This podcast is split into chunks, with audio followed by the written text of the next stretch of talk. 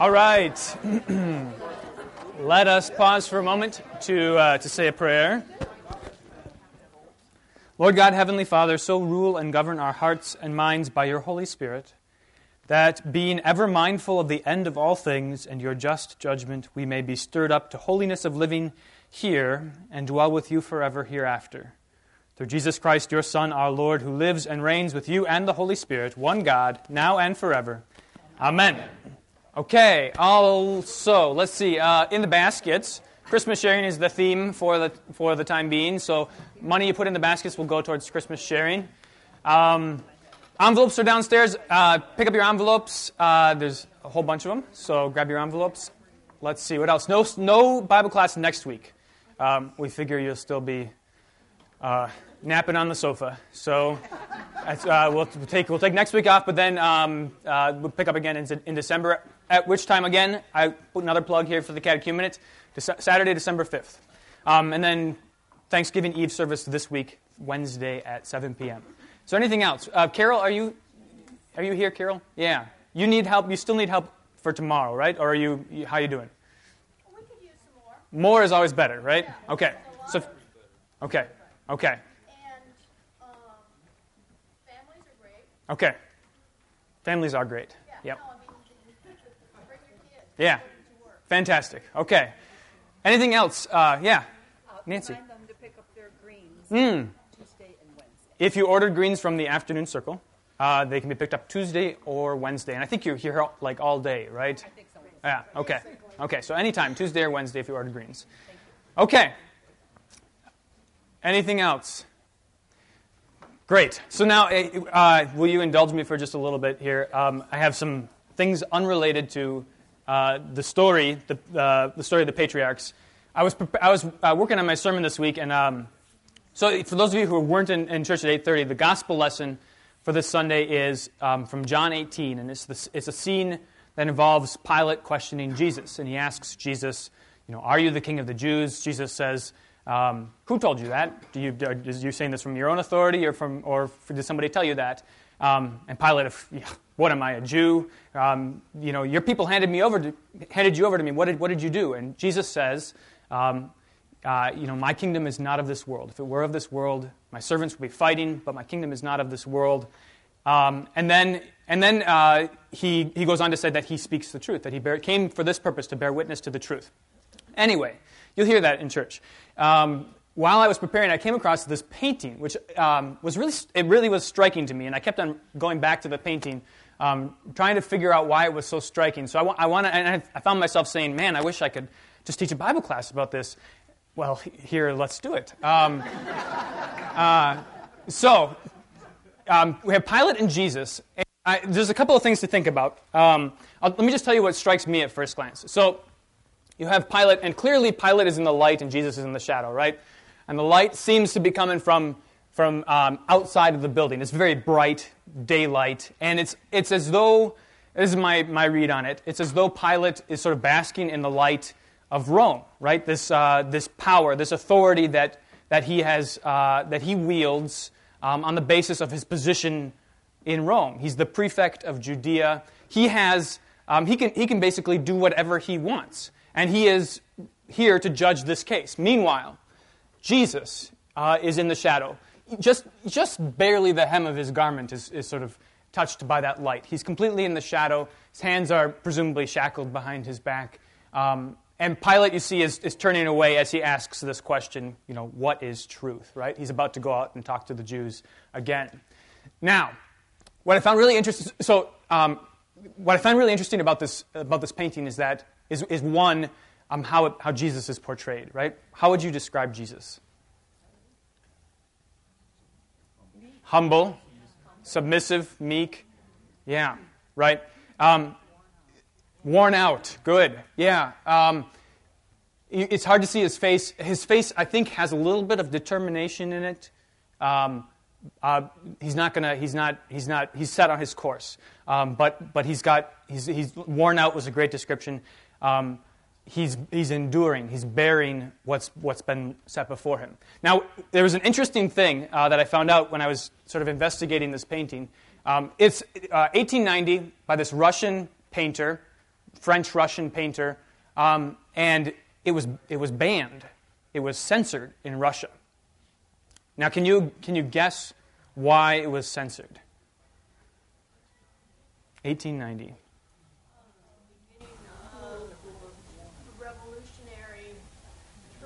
Okay.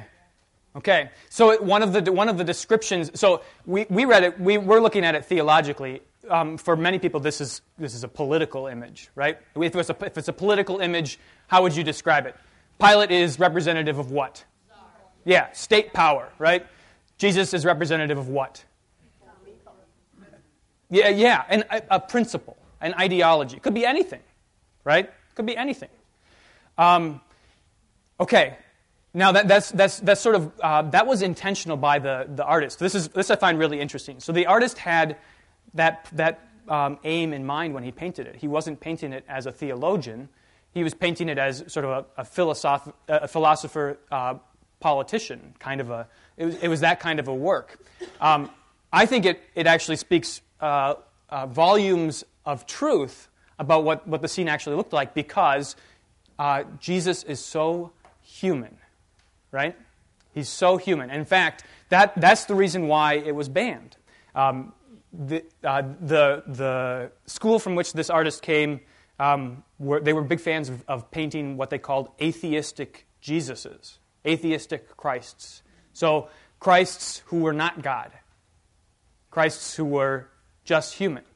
Now, um, uh, and, and, so the, the you know, uh, art up to that point in time consisted of really sort of glorified views of Christ, where his divinity was, was magnified. And so it was shocking to see Jesus who looks so human. Now, um, a Jesus who isn't God is a problem for us. But a Jesus who looks so human is, in fact, not a problem. And it's, it's the right way to look at Jesus because it's precisely in his humanity uh, that, that he meets us, right? That he comes to us. Um, and so, so I think so. It's this felicitous inconsistency. inconsistency this, uh, this sort of. Um, it just happens to be that the, the, unintentionally the artist paints a picture which actually shows probably what it looked like, right? Jesus, dejected, outcast, um, powerless um, in the face of, of this authority. Now, you know how the story goes, and this is what I think is the great irony of the, of the, of the painting. If Jesus is just a man, if he's not God, then the story ends with Jesus dying, right? A, a, martyr for an ideology, right? No resurrection.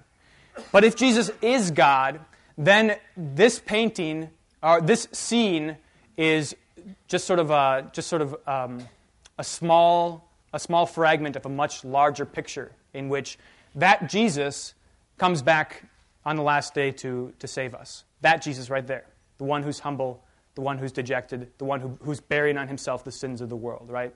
Not any other Jesus. Um, so, anyway, does that make sense? I, was, I, was, I spent a lot of time thinking about this this week. Uh, any questions? Yeah, Carol. In your research, did it say what gallery it is? It did. I can't remember what it said. Maybe? The reason I ask is uh, when we were there, um, Anna's here, she can help me remember. 2001. 2001, and it was, we went to two museums. One of them was quote unquote somewhat contemporary Okay. Russian, and I saw one a little different than this. It just struck me. It was the same thing. What what is true? Yeah. That it just portrayed Jesus as so human, Yeah. so beaten down, Right. but still majestic. And, and, and to me, um, so we'll talk about this more, especially, and, and this does pertain, by the way. I'll just salvage the Bible study. This does pertain to Jacob wrestling with God um, because uh, the Jesus who is worn down and, um, and dejected is the Jesus that we cling to. Um, it's, it's, it, it, he, because Jesus deigns to, uh, to, to, to suffer the shame of the cross, that's why, that's why he's our Savior. Okay, and that's why, we, that's why we hope in him. Okay, So now let's uh, we're gonna we're gonna go to uh, back to the story in Genesis, but I want to I want to uh, do a, a review of last week's Bible study, and we're gonna do it using the Jesus Storybook Bible. I know I've made this pitch before, and I haven't I haven't always given the caveat. I should give this caveat. Um, the Jesus Storybook Bible by Sally Lloyd Jones, one of my favorite children's books. Um, uh, it's great because it shows how Bible stories, especially these Old Testament stories, relate to the big story of God saving the world, right? And it's great language, great pictures. Um, you'll, I think you'll love the pictures in the story that I'm about to show you.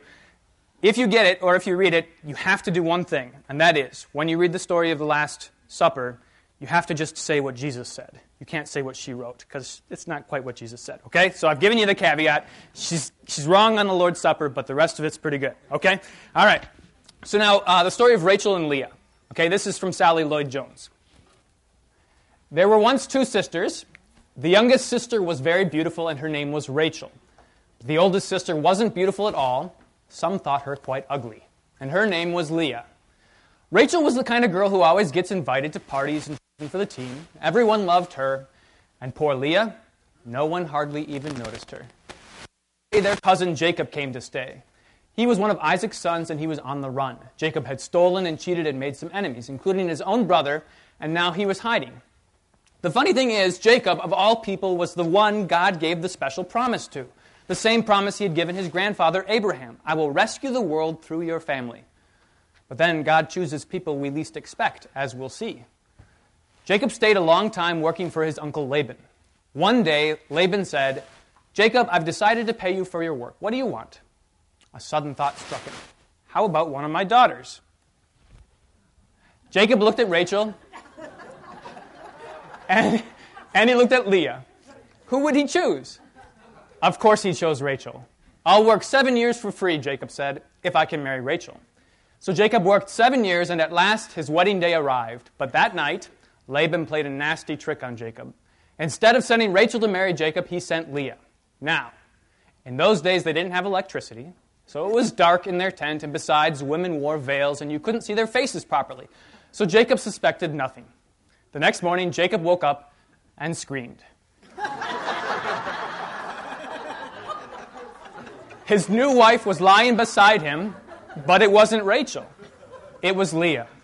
Jacob jumped out of bed. Laban, he cried, you scoundrel.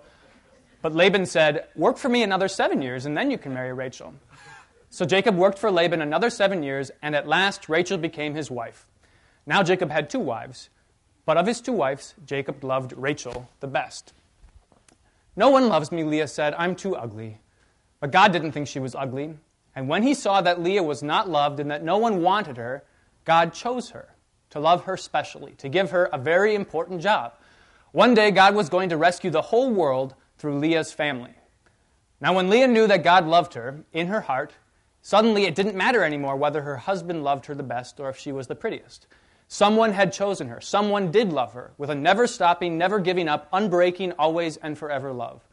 So when Leah had a baby boy, she called him Judah, which means, This time I will praise the Lord. And that's just what she did.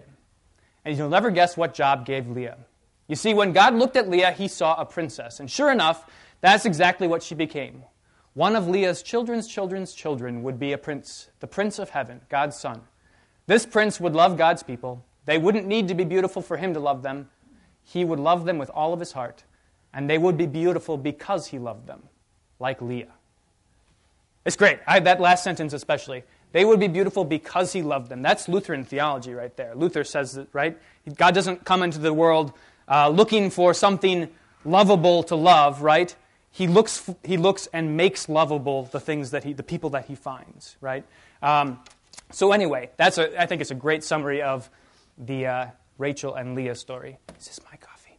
Okay, all right. all right, any questions? Good, fantastic. I mean, you, it's, it's great if you have questions too. Um, we're going to move on, and uh, there's sort of a, bunch of things that happen in the history of Jacob, and we're going to sort of we're going to conclude the Jacob, the, the Jacob story in a sense today with the story of Jacob wrestling with God at the river Jabbok, the Jabbok ford. Um, but there's a couple questions, a couple things we have to um, look at just to sort of set the stage. But before we, uh, before we set the stage, I want to ask you um, if, to this point in the story, can you see ways, in what ways is uh, Jacob like Jesus? Think about uh, the things that have happened in his life, the things that have happened to him. In what ways is Jacob like Jesus? Okay, yeah, he endured, right? He, he endured a lot. Very good. Yeah, he suffered, yeah. Carol. He left home. He left home. That's fantastic. In fact, he was sent away by his father, empty handed. And as and we haven't gotten there yet, but when he returns home, do you know what he returns home with? Four, four wives and lots of kids, 12 kids, not, well, yeah, 12, at that, that 11, 13 kids at that point, and uh, all kinds of flocks, right? Riches. He returns home rich with a whole family, a whole nation, right? Uh, kind of like Jesus does. What else? Anything else? Jacob was betrayed by Laban. Yeah, betrayed by one of his closest relatives, right? Yeah, absolutely. Um, yeah. And he had to fear, I mean, even closer, he, he ran away for fear of, out of, he, he had to flee for fear of uh, the, the persecution of his brothers, or his, of his brother Esau. Good. So now let me, let's push it just a little bit further. And this is an interesting exercise. This is uh, just, just to sort of put things in perspective. If Jacob is like Jesus, which uh, the, the history of interpretation of Genesis um, asks us to consider that Abraham, Isaac, and Jacob and Joseph are like Jesus in some ways. They, they foreshadow Jesus. If Jacob is like Jesus, who are Rachel and Leah? Okay. Are they both the church? Mary, you say? Okay. I'd say, I'd say Rebecca's more like Mary. How about the, let's, let's go with that. But how about the church? Which one's the church? Leah. That's great. Uh, so draw the lines there. You see that? Um, he, he loved Rachel first, right? Um, and we hear this from Paul, first to the Jews and then to the rest of the world, right? Um, and he loved, he, loved, uh, he loved Rachel first, but he loves Leah as well. Um, the, and, and, and Leah is fruitful. Leah bears, bears uh, all kinds of children for Jacob, um, uh, sort of in spite of the fact that, uh, that he's, she's not the, origin, the, first, the first choice, right? She's funny looking. And she's funny looking, just like we are. Right, right. Exactly. Um, yeah, I think the, I think the parallel is, is pretty strong. Um, and, then, and then you also consider this. So just because, uh, so Jacob loved Rachel and Leah both to the end, right? He loves them both. He, he, he stays with them. Rachel finally bears children because God remembers her. Joseph, in particular, whom Jacob loves as well, right? Um, Alex, did you have a question? Nothing? Okay. All right, yes, Richard. Rachel be a you know Jewish people. Yeah, I think, I think that, that that's a good, it's a, it's a, at least for us, it serves as a good analogy. Um, kind of like how, you know how Paul does this in Galatians? He says, it's uh, the, the old, the, the way of the law is like Hagar and Ishmael, and the way of the gospel is like Sarah and Isaac. We can kind of see the same sort of thing here with Jacob and Rachel and Leah. Jacob is like Jesus, Rachel is like the Jews, Leah is like the church. Okay? You can, you can toy around with that. There are limits. Uh, you run into some limits right away with, with that analogy. But I think it's a helpful analogy for at least understanding um, kind of how this story fits into the big picture of what's going on. Okay. Any questions? Good. All right. So um, there's a couple of things that happen um, before we get to Jacob wrestling with, uh, with God. He, uh, they decide to leave Padan Aram, to leave Laban's house, and it's sort, it's sort of prompted by the fact that Rachel has a child, Joseph. Um, God, the, the text says, And God remembered Rachel, and she gave birth to a son, and, and she called him Joseph, saying, May the Lord add to me another, right? And, and he does. Who's the other son of Rachel? Benjamin. Okay, good. So uh, here we're in, uh, in chapter 30 um, where they decide to leave. Now there's this whole big debacle with leaving Padan Aram. And, and if, we had, if we had more time, we, could sort of uh, just sort of read the story. But um, uh, Laban doesn't want them to leave. Uh, Jacob kind of tricks Laban out of a lot of his flock. Um, and, when, and Laban is pursuing Jacob as they leave in the night. Three days later, Laban finds out that, that they've left and they catch up to them. Um, and, but God warns Laban, don't say anything, good or bad, to Jacob. And Laban uh, listens to God. They have this kind of argument. Laban says, You've stolen everything that, that I have my children, my grandchildren, my flocks. But worst of all, you've stolen my household gods, right? Which is really a bizarre thing. Who had stolen the household gods? Do you know? Rachel. She had stolen the household gods. Not a great lady. Um, so she had the household gods. They searched the camp. Laban says, We're going to search and we're going to find them. Rachel has them hidden, so they don't find them, and Jacob is livid. How could you, how could you not trust me? Um, just let me go. And Laban says, Look, everything that you have is mine, but let's, let's call a truce. Okay? he just sort of gives up because Laban, or because Jacob kind of has the upper hand. Um, he gives up. They, uh, they take another stone, set it up as a pillar, they, they anoint it, and it's, a, it's this covenant between Laban and Jacob. They won't fight with each other anymore. And now Jacob is going to go back to his father's home, right? This is now many, many years later after he left. Um, take a look at, if you have your Bibles, do you have Bibles in front of you? No? Oh, yes? Some of you do. I will read it to you. How does that sound? Um, in 32, in chapter 32, um, Jacob says a prayer. And he says a prayer because he's afraid of Esau. He knows that 20 years ago when he left, Esau was ready to kill him, right?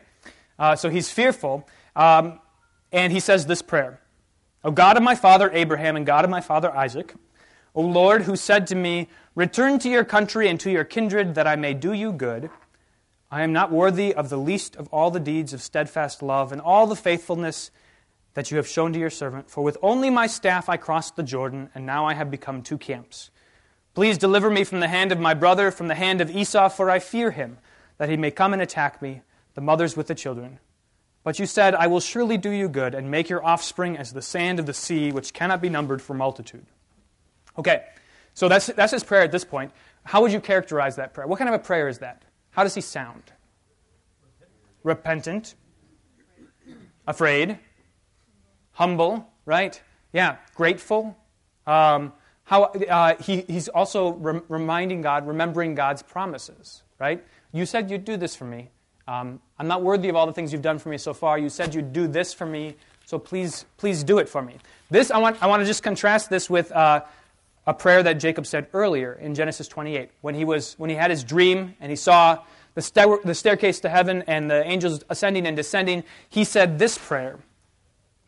Uh, God had just promised to him, He said, Behold, I am with you and I will keep you wherever you go, and will bring you back to this land. God gave him that promise then.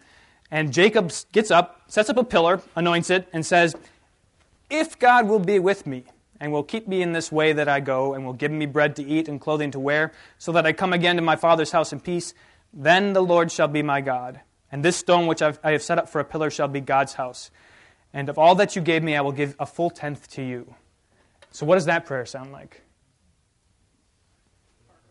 Bargaining, right? Yes, but that's a good word. Bargaining. He's, uh, he's leveraging God, right?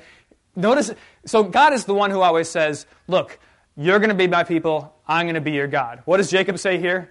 If you do this for me, then you'll be my God, right? Um, it, it, it's not a great prayer. I'll, I'll just say that.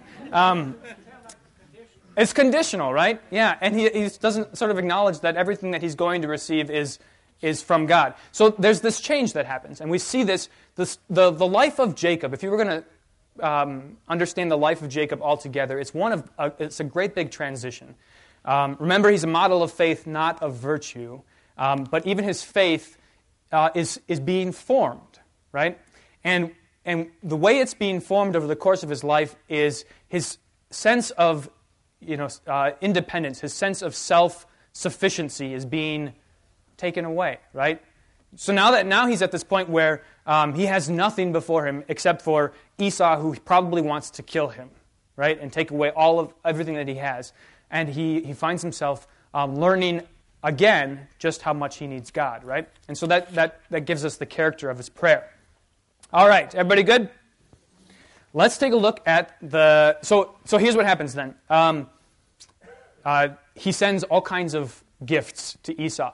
In fact, if you, there's some, some speculation that he was really strategic in sending these gifts. So he sends five different groups of animals to Esau. Um, as this seemingly as a seeming dis- display of uh, generosity, right, of charity.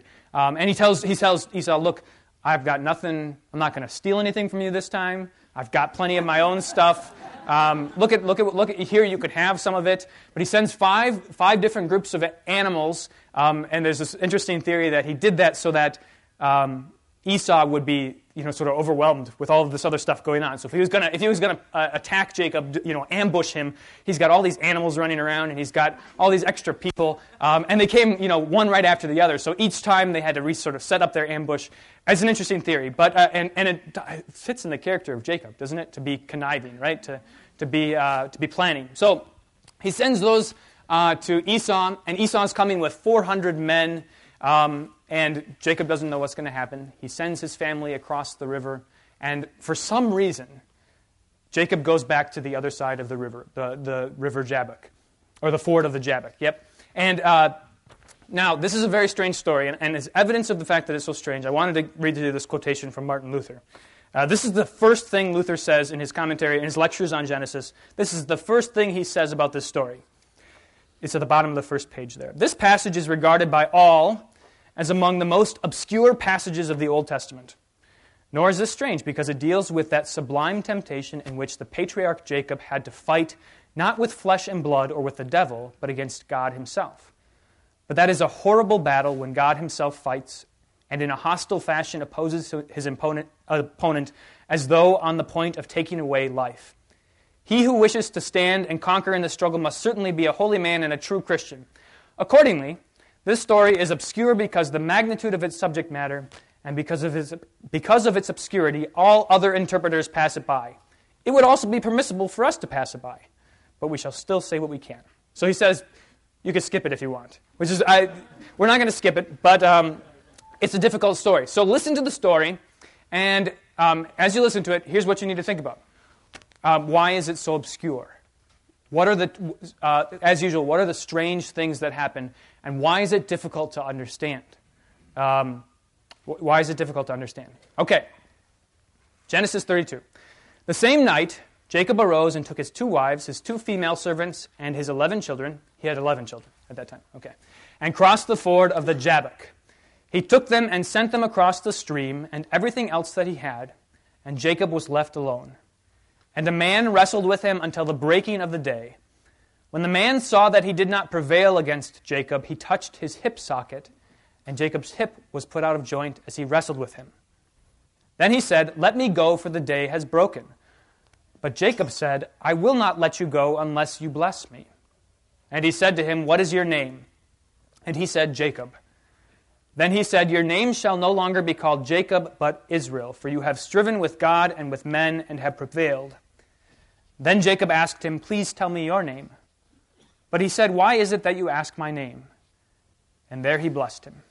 So Jacob called the name of the place Peniel, saying, For I have seen God face to face, and yet my life has been delivered. The sun rose upon him as he passed Penuel, limping because of his hip. Therefore, to this day, the people of Israel do not eat the sinew of the thigh that is on the hip socket, because he touched the socket of Jacob's hip on the sinew of the thigh. Okay. So, what's, uh, why is this a, an obscure text, an obscure story? What's difficult about it? It was easy? It starts with uh, he's wrestling with a man, but then by the conclusion, it's identified as God. Yeah, right. So he, he uh, it's so um, it's nighttime, and uh, it's, it appears to him that there's a man that he's wrestling with. But by the end, Jacob says basically explicitly, I, have seen God face to face, and I didn't die. Right, Alyssa. Um, you don't know why, usually there's a re- reason that you start wrestling with someone. Yep. I have no idea what it. I mean, originally he thought it was a man, so why would you just randomly start wrestling? That's right. Yeah. What's the point of the wrestling match? Um, it's a good question, right? What's the point? Uh, what do you suppose? Consider that question for a minute. What is the point of the wrestling match? Knowing that it's God who comes and wrestles with Jacob, what is the point? Okay, so his name changes, um, and that signals the, the, the, change of his name signals a change in Jacob's character, right? So when, the, the, when God when the messenger of God, God himself, says, What is your name? And Jacob says, My name is Jacob. Do you remember what Jacob's name means? Cheater, crooked, right? So when he says, My name is Jacob, it's kind of like a confession of sin, right? Um, to say that to God, look, I'm, a, I'm Jacob. Um, and, but God gives him a new name, um, Israel. For you have striven with God and with man and have prevailed. Okay? What's the, what's the point? Yeah, Richard.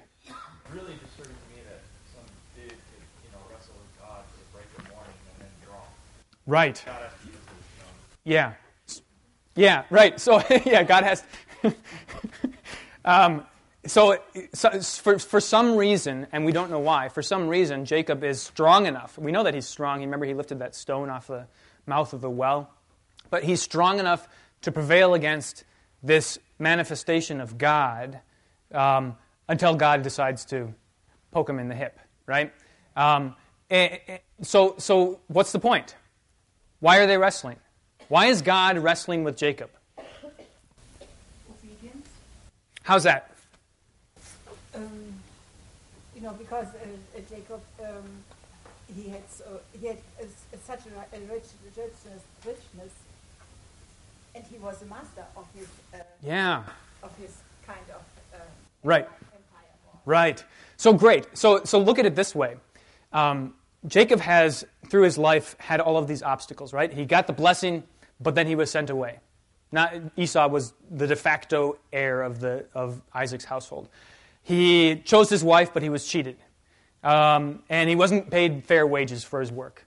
And yet, yet, by his manipulations, by his conniving, he's come away with all of this wealth, with enough people to, to start a nation, right? Um, he, and he's, he's sort of, it, to, hit, it, to him, it would be tempting to consider himself the master of his, of his own fate, right? So there's one, there's one obstacle left, right? If he's striven with man and overcome, who's left? God, right? Now, um, so what is it that God wants from Jacob in this wrestling match? Make it more penitent. With his prayer before, he seemed faith is almost conditional. Like if I do something for you, you can do it for me. But with this, it makes it changes his attitude towards it. Sure, sure. Um, so, it, so penitence is, is one is one part of it. Um, in the, in the, based on what happens in the story, what what at what point does the story turn? What is the turning point of the story? The center of the story. What's that? At the break of day, um, Jacob's Jacob eh, they're they're in this in this uh, deadlock, and Jacob says, "What? Bless me." Right. Um, I think, that, I think that's the point of the wrestling match, right? God presents himself as an obstacle to Jacob so that Jacob will insist on God's blessing, right? Um, so that Jacob will be forced to look God in the face as, as apparently his enemy and say, No, you're not my enemy. You're the one who blesses me, right? Because you've promised. Um, and that, that for us, um, I think, is, is crucial in our lives. Um, this happens all the time. Um, you know, uh, we, we perceive God to be our enemy, right? Why me? Uh, why have you done this to me? Why have you, you know, wh- why is this happening? And we know that God is the agent, right? God is the one who is, nothing happens apart from God's apart from God's will, right? And so we say, well, how can you, how can you be opposing me this way when you've promised to bless me? Um, and what God is asking of us, as he does here with Jacob, is for us to insist on his blessing, to hold him to his word, right? I want to think about um, some other Bible stories that relate. So, um, can you think of other times in the Bible where God himself appears as an obstacle to the, to the people he's given promises to? In the Garden of Eden. How's that? Wait, wait, maybe when he, when he stands with the, when he sends his angel with, with, with flaming swords, right? Preventing, preventing his people from returning to paradise, right? Good, okay?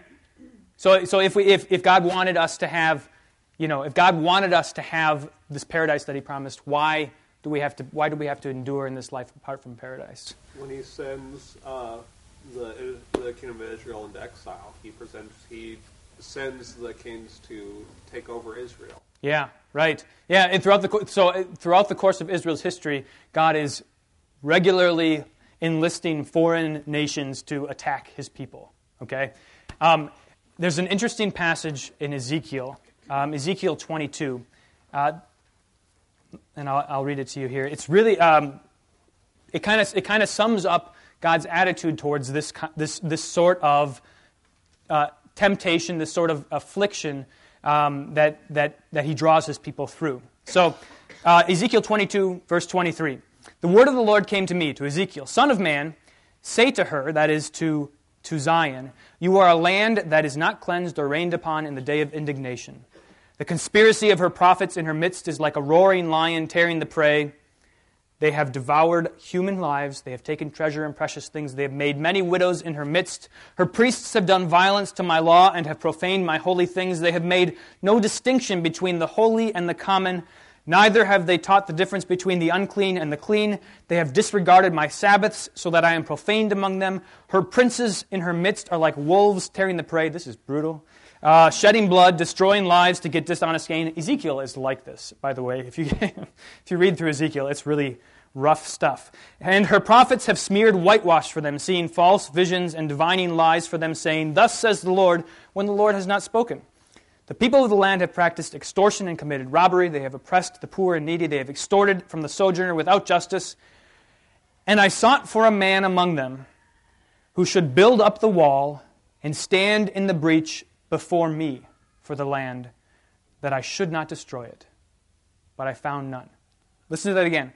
I sought for a man among them who should build up the wall and stand in the breach before me for the land, that I should not destroy it.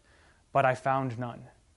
So, God, in his, in his righteous judgment, knew that he uh, was going to bring wrath on these people, and he sought among them someone to build up the wall and stand in the breach to, to, to defend them. And there was, I mean, among the priests, among the prophets, there were only, there were only uh, extortionists and false prophets, liars, right?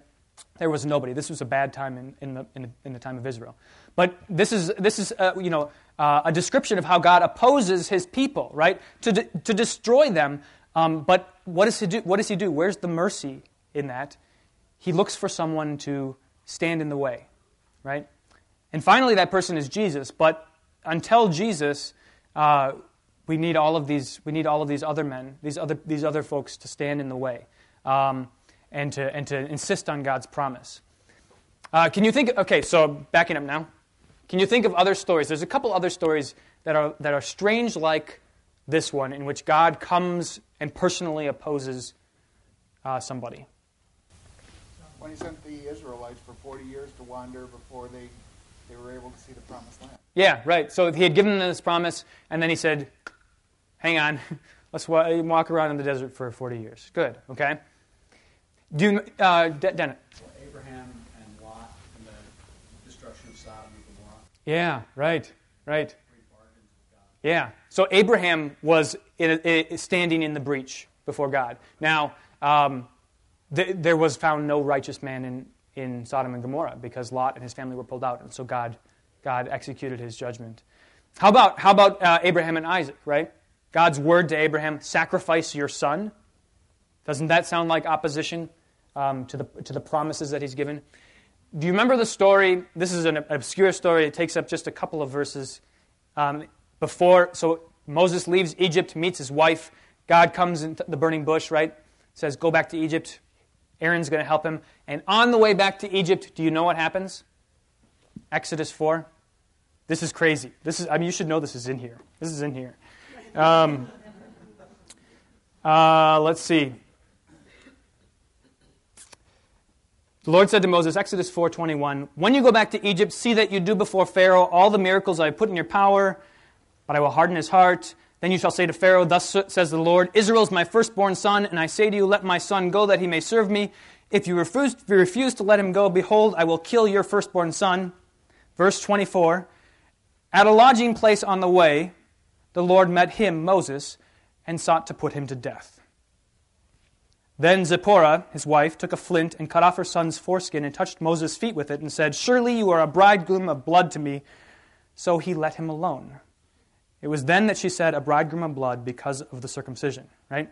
Now, that one, that is, that one is more obscure than Jacob wrestling with the angel. Um, but uh, notice how God opposes Moses. That is strange, isn't it?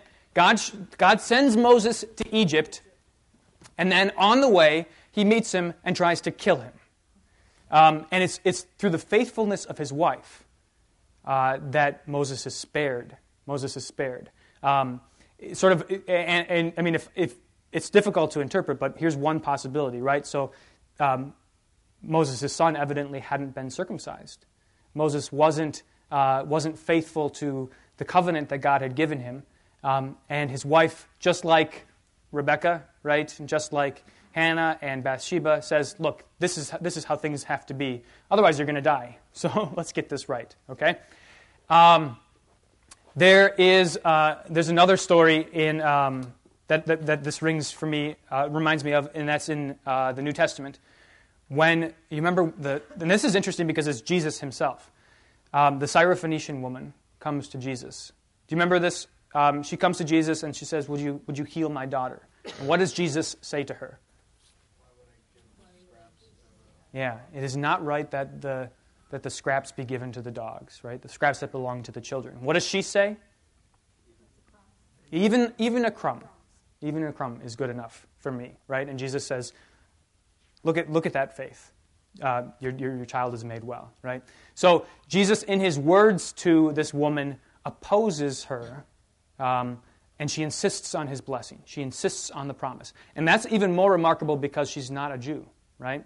Um, if you've heard the prophets, you know, you know that the promise is not just for the Jews. But the Jews have closed their ears to that, right? They, they suppose that it's just for them, that since they're children of Abraham, they have the promise. Um, there's another story. I think I'm going to save it for next week because I want to talk about it a little bit more length. Do you have any questions? Is this all making sense? Okay, not next week, two weeks, I mean. Um, okay, one last thing. One last thing for you to consider, and that is um, this story of Jacob wrestling with, with God. What are the ways, what are the, the common themes that we've seen uh, that we see between this story and Jacob's life as a whole altogether? What, uh, what, what sort of is recapitulated in this story from Jacob's life so far? Can you think of? Here, here's an example of what I mean. So it takes place in darkness at night, and there's this confusion of identity, just like right with uh, Isaac blessing Jacob rather than Esau, and Jacob marrying Leah rather than Rachel. What other what other themes are there? Can you see?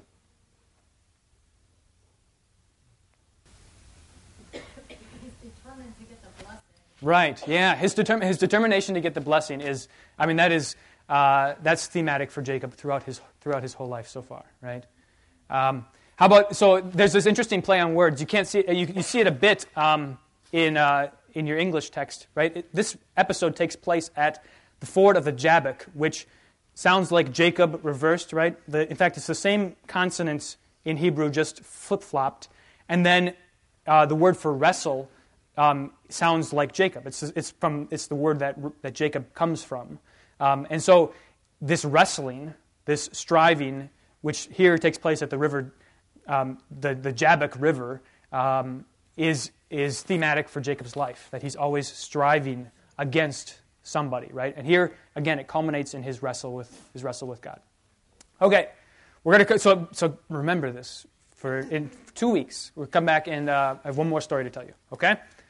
Anything else? Let's pray. Lord, remember us in your kingdom and teach us to pray. Our Father, who art in heaven, hallowed be thy name. Thy kingdom come, thy will be done, on earth as it is in heaven.